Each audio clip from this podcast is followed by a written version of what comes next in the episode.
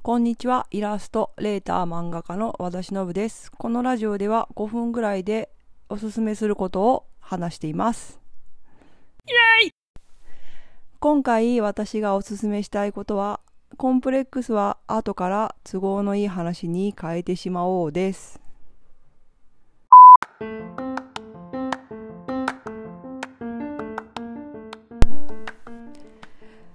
昨日ちょっと友達と話をしていて面白かったのが私が思ってる私像と人から見える私像っていうのがやっぱり違うんだなと思っててまあ私自分で言っちゃうけどイラストを描いてますイタリア住んでますみたいなねちょっと感じじゃないですか。でもその裏にはまあそれなりのコンプレックスとかあるんですよね。例えば学歴であったりとか、まあ、家庭環境のことであったりとかあとまあ職歴とかですよねがあったりするんですよ。だから、まあ、プロフィールとかに大学名とか書いてる人とか見るとうわーすごいな書けるプロフィールなんだって思ったりするし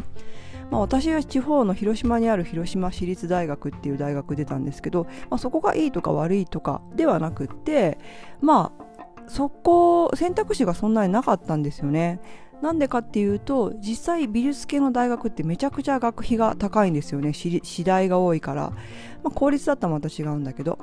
だからそこに入るだけの経済的な余裕もなかったしもしそこのどこか家を出て実家を出て一人暮らしする時に仕送りを頼めるような環境でもなかったしかといってじゃあ自分でバイトで全部賄いますまでそこまでのあの勇気もなかったので、まあ、自分の選択にはそれなりに、まあ、しょうがなかったりしまあそうだよなって思うで今だったら学校いらないとか言うけど、まあ、それなりに学歴私の中ではコンプレックスなんですよね。だから今でもあの見ると東京の美大の出てる人とかを見るとわあすごいなあんだけ学費が払えて親もまあ東京に住んでいるなりあの経済的に援助ができるだけの家庭だったんだなとか思ったりしちゃうんですよ。まあ人間がちっちゃいんで。まあ、もう、もうそこまでね言わないですけど。でももう私もう結構いい年なんで、もう40超えてるんで、あそんなこと言ってもなーみたいなとこにまで行ってるんで大丈夫なんですけど、だから今でもなんかたまにこう、あの、私の年代の人とかでも大学の話とかしてる人を見ると、おいおいおいもう20年経ってんだからやめようぜとか思っちゃうのもこれもコンプレックスの裏返しなのかなと思うけど、もっと面白い話しようぜとか思うんですけど。そんなことは置いといて。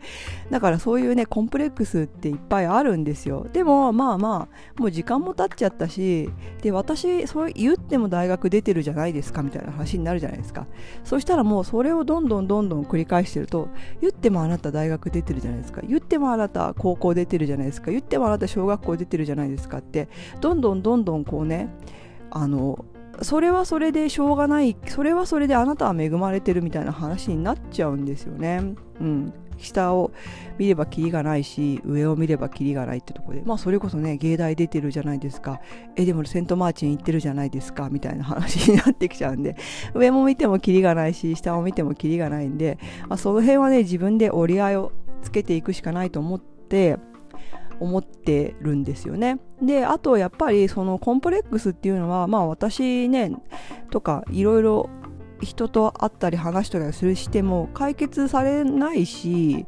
それはそれでその何かものを考えたりとかする時に下からも上からもいろんな目線が持てるっていうことでよしとしようと思うようになったんですよね、まあ、例えば私がさらっとなってたらさらっと言ってたらそういう視点が持てたさらっとねいい大学行っていい会社に入っててできてたら、まあ、職歴に関してもコンプレックスあるんですけど全くそれは今度。と言ってたらそれはそれでできなかっただろうなと思うし、まあそれいうふうに、あと広島の大学に行って、あの、まあいろいろ、ああ、こういうもんなんだって思って、こう、がっかりした部分とかね、今でも思えてる嫌だったこととかいろいろあるんですよ。でもそういうのも、こう、また新しい別視点で見ると、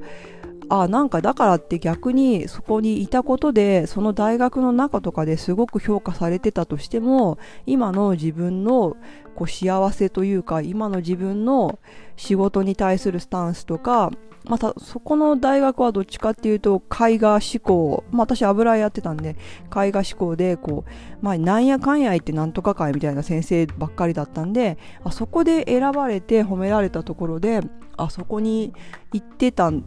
ところで今の自分がどういう位置にあるかって本当に想像できないし逆にこう世界が狭まってたんだろうなと思うからまあそれはそれで選択肢としてもう変えられないことだからそのやったことはやったこととしてしまって物語付けを自分でまあまああの大学でああいうことにあったああいうなんか自分が評価されなかったこととかもまあまあそれはそれで今思うと見返すとまああそこで評価されてたら自分が死んでたなぐらいに 思えるんで